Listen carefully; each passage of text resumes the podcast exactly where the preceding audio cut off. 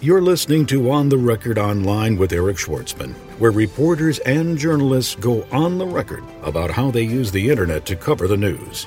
For the latest trends, tips, and tactics on how the web shapes popular opinion, subscribe to our RSS news feed or visit us online at www.ipressroom.com.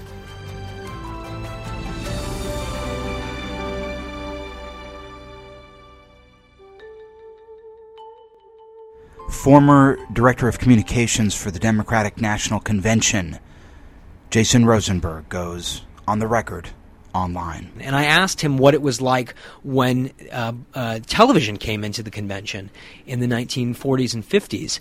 I, I said to him, you know, what what did that mean for the newspaper, for the radio industry? And they and, and he looked at me and he said they hated it. And I said, exactly. That's what we're up against right now in terms of new media. Today we have a one on one interview with the former Director of Communications for the Democratic National Convention, Jason Rosenberg.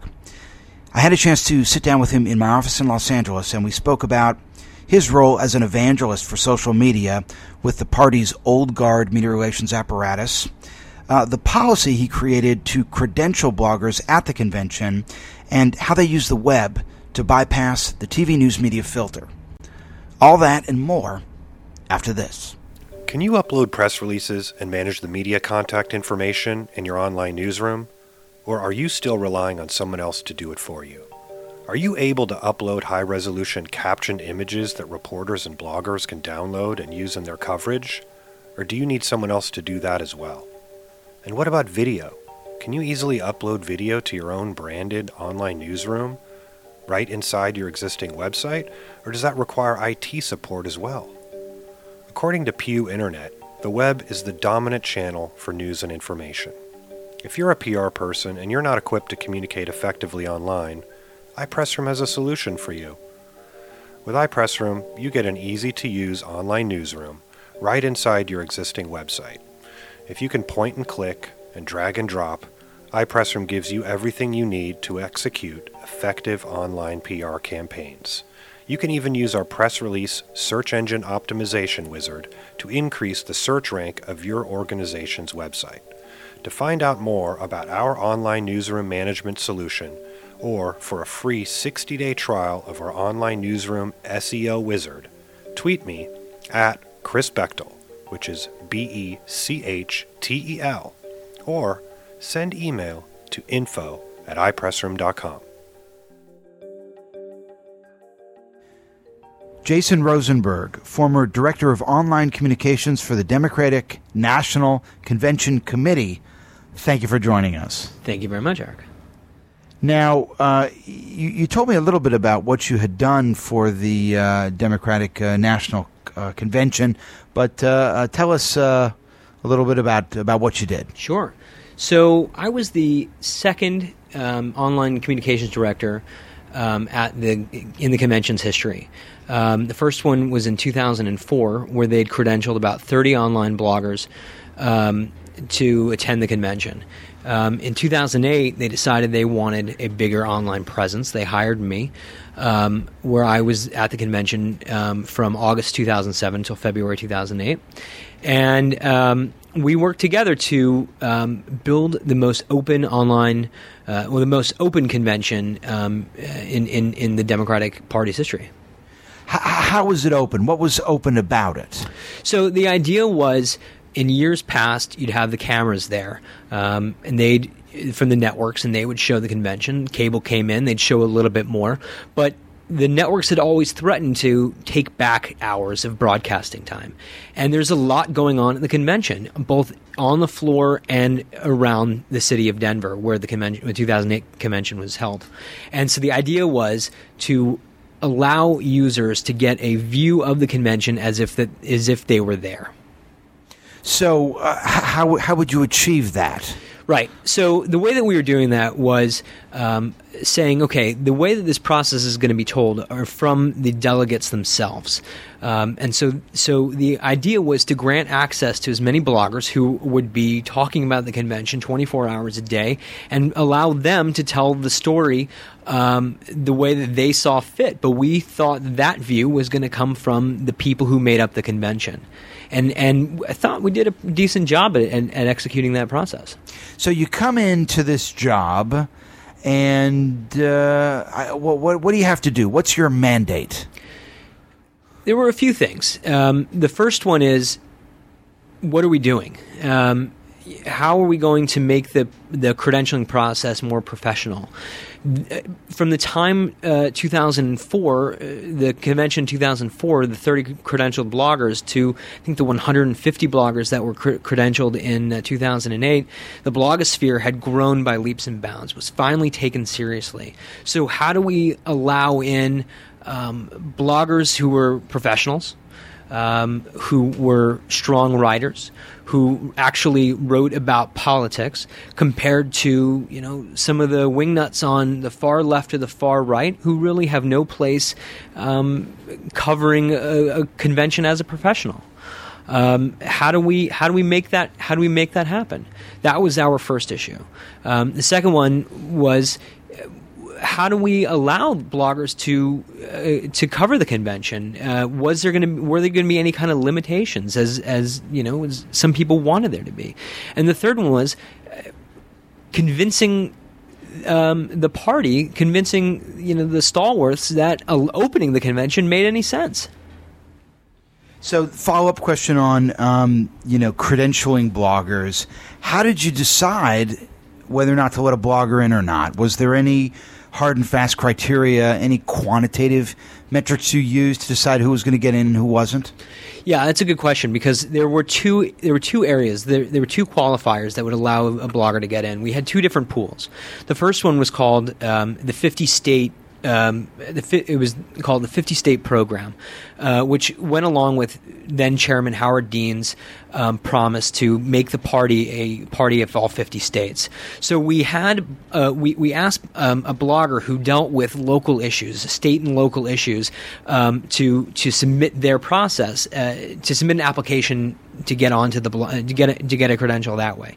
So if you were a blogger from Kansas um, and you wanted to cover uh, Kansans at the convention, you could apply through that program. And we allowed uh, one blog in per state, and then six for the in, in, with the territories. Um, then there was the general blogger pool, and that would include um, bloggers like Markos from the Daily Kos, or um, John Aravosis from America Blog, or Fire Dog Lake, or My MyDD.com. Uh, the big bloggers who deal with the bigger picture rather than the state level, and that equaled to about 150 credential bloggers.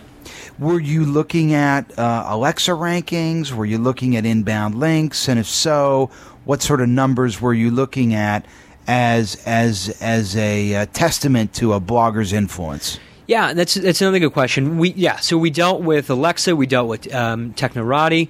Uh, that's that's how that's how the process worked. We looked for um, uh, relevancy and authority in, in in letting a blogger in. They had to have been around for six months, and they had to have posted at least 120 um, uh, uh, posts about politics. Uh, Democratic National Convention has been going on for a few years now. Right.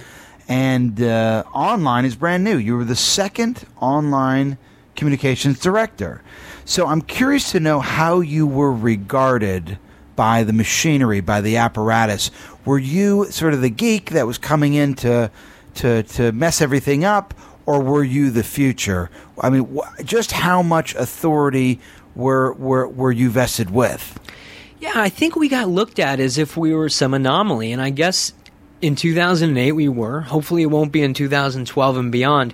But yeah, we got a lot of questions from um, traditional media, but from their blogging side. The New York Times had a blog at that point, um, and they did they did uh, they did questions about that. But we also got questions from um, National Journal. National Journal did a did a whole story called uh, uh, "New Washington," and it was about the tech leaders. And yeah, I think that people looked at 2008 as the stepping stone, as this is the this is the time where we're going to take bloggers seriously. This is going to be the first time we're going to take. Um, uh, we're going to take the, the online community seriously, and, and we know that they're here to stay. And and yeah, I think 2008 was a was a was a milestone. and 2012, it'll just be considered uh, uh, as par for the course. But I've got to think as a component, online communications as a component of communications. Uh, that you know the old guard media relations dogs inside of the uh, party are sort of looking at you. Maybe they're suspicious. I don't know. I'm speculating here, but I mean, w- were they looking at you as uh, uh, you know you're the guy who's responsible for the end of of, of, of print media and and blogs, you know, aren't honest. You know, the, the typical um, cliches we hear about the blogosphere oh, you know, it's unsubstantiated. It's there's no journalism. There's no fact checking. I got to think you're you're dealing with that, right? Yeah, absolutely. Um, there's a, a person by the name of Wally Podrosnik who was at the convention. He'd been there for seven conventions and he dealt with the press. And it was funny dealing with him specifically um, and getting him to kind of come over to the side of taking new media seriously. And the way that I did it was uh, he's a he's a historian when he's a media historian, and I asked him what it was like when uh, uh, television came into the convention in the 1940s and 50s. I, I said to him, you know, what what did that mean for the newspaper, for the radio industry? And they and, and he looked at me and he said they hated it. And I said, exactly. That's what we're up against right now in terms of new media. And at that point, um, uh, I think that that that was one person that I changed, and using historical evidence, that's how that's how we kind of flipped him over to the side of saying the online media are here, and it, and it makes sense to invite them and treat them like adults at the party. Uh, there were uh, some other people who were less courteous towards the online community. Um, you know, we had to fight for some scraps. Um, but in the end, I think that the online community was happy the way that the convention happened. I think that the convention got strong press online. It didn't hurt that the um, favored candidate uh, of the online community, of the progressive online community, was taking the nomination. I think had it been uh, Hillary Clinton or somebody else, it, it, may have been a different story, um, especially in the contentious uh, primary system. Um, but yeah, I think that the that the way it turned out, I think everything the, the everything sort of fell into place, and um, the online community made do and, and became part of the traditional media community. You, you mentioned uh, when we started this conversation that. Um, uh, the the Democratic National Convention Committee did not want to be beholden to television to reach their constituents. They wanted to be able to reach them themselves. Now, I can see how letting in the bloggers would uh, extend the reach online, but it's still you're still working through a filter. So, what did the Democratic National Committee do to create channels for direct communications via the web? Well, so one of the first things that we did, we said we're going to have a live feed, uh, gavel to gavel. So it didn't matter where you were. You were, you could watch the convention as long as you're in front of a computer, I guess, you could watch a convention live. So you didn't have to worry about whether it was being shown on CNN or MSNBC because most most likely it wasn't. Only the prime time hours were. Um, there were plenty of blogs being written, uh, you know, from the from the perspective uh, of the of the convention. Um, there was a Twitter feed. There were uh, there was a Flickr feed. Everything that was available at the time was being utilized, and that was always the process. Was we're going to make this thing as open as possible, allow as much communication, direct communication between.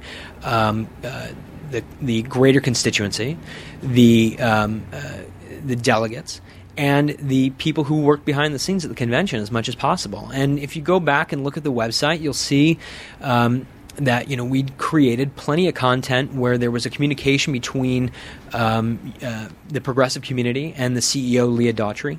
Um, question question and answer periods, um, all sorts of staff interviews, so people in and around Denver could recognize people, but also could communicate with them from outside outside the Denver area and, and around the world. And where were you putting all this? Did you have a site of some kind? And if so, you know, how did you launch that site? How did you manage it? What was the process by which you identified uh, the resources to uh, support that infrastructure? So the website was demconvention.com. Um, and this was the first time that the Democratic Convention had ever had a permanent website. So they've had websites before, but they've come and gone. Uh, the Democrats had to fight to get this website. I think it was. I think the name was owned by somebody else at the time. Um, and yeah, so the at first the site was hosted um, at the Democratic National Committee. Then, when the DNCC had the, the sufficient the, the, sufficient funds and the staff and the resources, they took it over and they housed it on their own. Um, but we utilized everything. I mean, you know, YouTube, uh, Blip.tv was being used, Flickr feeds. I mean, we took advantage of as many free communication tools as we could was there any pushback from you know the, the communications department that hey you know we don't want to put our content in some sort of a forum where we don't control what's going on you know? Uh, often you know one of the big um, pushbacks you hear from clients organizations when they look at these channels like YouTube and Flickr and, and Facebook is, hey, you know, someone's going to come in and say bad things about us. So, I mean, was that concern alive? Oh, absolutely. I had many, many conversations with my bosses and, and the, the DNCC's lawyer um, to figure out how we were going to do things. What would happen if somebody said something that violated campaign finance laws? What happens if somebody says something that, that is against, um, you know, a member, you know, a Democrat? Democrats you know the DNC does not speak ill of another Democrat. If somebody, if some crazy person was running for president and they were part of the primary system, the DNC would never officially take a stance against that person. So what would happen if on an official uh, Democratic Party website somebody went on, some poster went on and said something about Mike Gravel or about John Edwards or about Barack Obama? So who would take responsibility for that? Those were big issues at the time, and we just kind of had to, you know, there, fortunately for me, there were some precedent that was already being set by the Democratic National Committee or by the Democratic Senate campaign or by the Democratic Congressional campaign. So there were official Democratic websites that were open that did have some hostile comments on it, and they dealt with it. And that was that was uh, precedent. That was that was some evidence that I was able to show to our attorneys and, and, and to the communication staff to show them that yeah, we can deal with this kind of stuff. This is the new world that we're living in, and if we want to be part of it, we have to play the game. Did um, you guys decide to moderate comments? Oh yeah, uh, absolutely. I mean, we we we definitely moderated comments. Um, some things I would not allow on the blog. Most of it was just unnecessary conversation. I mean, it, it was it, some of it would cast candidates in a, in a horrible light or just say ridiculous things that didn't add to a conversation. I would never take away a negative comment. I would never um, disapprove um, a negative comment about the convention or about any kind of uh, content that we put up. But if just something was negative and just it, or something didn't part, it didn't add anything to a conversation, I wouldn't allow it. Was there any concern that if you screened out these and filtered out some of these negative comments, that perhaps some sort of backlash might occur on other sites. Yeah, I mean, we monitored all sorts of websites, um, and and sometimes we'd find things that that you know we we we'd, we'd find people were saying negative things about the convention. Um, if that happened, I would contact that person and explain explain ourselves, explain why you know why this was going on. My whole process about being a, a practitioner in the in the new media world um, is to is to reach out and talk to that person uh, who is causing any kind of conflict. And if somebody felt that I was moderating their content um, inappropriately, I would go out and speak to that person. And if we couldn't agree on something, or if we could agree on something, then we'd, we'd figure something out. I remember um, working in the Grammys press room years ago. Uh, when we brought in the uh, the internet into the press room for the first year, we were going to accommodate internet reporters, and we literally couldn't get the winners to stop by the internet room. No one wanted to do that. They wanted to do print and they wanted to do photo and they wanted to do electronic. Um, when when you look at uh, yourself as uh, the shepherd of online communications for the Democratic National uh, Convention, um, was there a, a similar resistance from the types of uh, from the candidates, from the, the different uh, figureheads in the party who media white might want access to, but you know who may be more interested in network network TV news. I mean, were they as forthcoming and willing and available to um, give of themselves to the blogosphere as they were the mainstream media? I think that in 2008, the successful candidates, the candidates who got it, wanted to be in front of the blogosphere. They all elected officials, candidates, they all had a strong online presence, or at least they had an online practitioner in their office. Of course, they wanted to be on national news first. Of course, they wanted to be on NPR first. But the idea to be in front of the party faithful, in front of people who are looking for this information, the people who are spending the time during the convention when the exciting speeches aren't necessarily going on to find as much information as they can, both in front of the podium and off the podium and off site. They wanted to be in front of those people because that was their base. Um, and so the online world really benefited at that point by being the flavor of the month. Um, and so I think that I don't think that there was too much resistance. I think people wanted to be in front of the online community. They still fear it, they don't understand it. But at this point, if they had a staffer that said to them, uh, you need to go and speak to this group of bloggers, they would do it. Jason Rosenberg, former director of online communications for the Democratic National Conference Committee, thank you for joining us. Thank you. You've been listening to On the Record Online with Eric Schwartzman, where reporters and journalists go on the record about how they use the web to cover the news. For the latest trends, tips, and tactics on how the web impacts corporate reputations, subscribe to our RSS news feed or visit us online at www.ipressroom.com.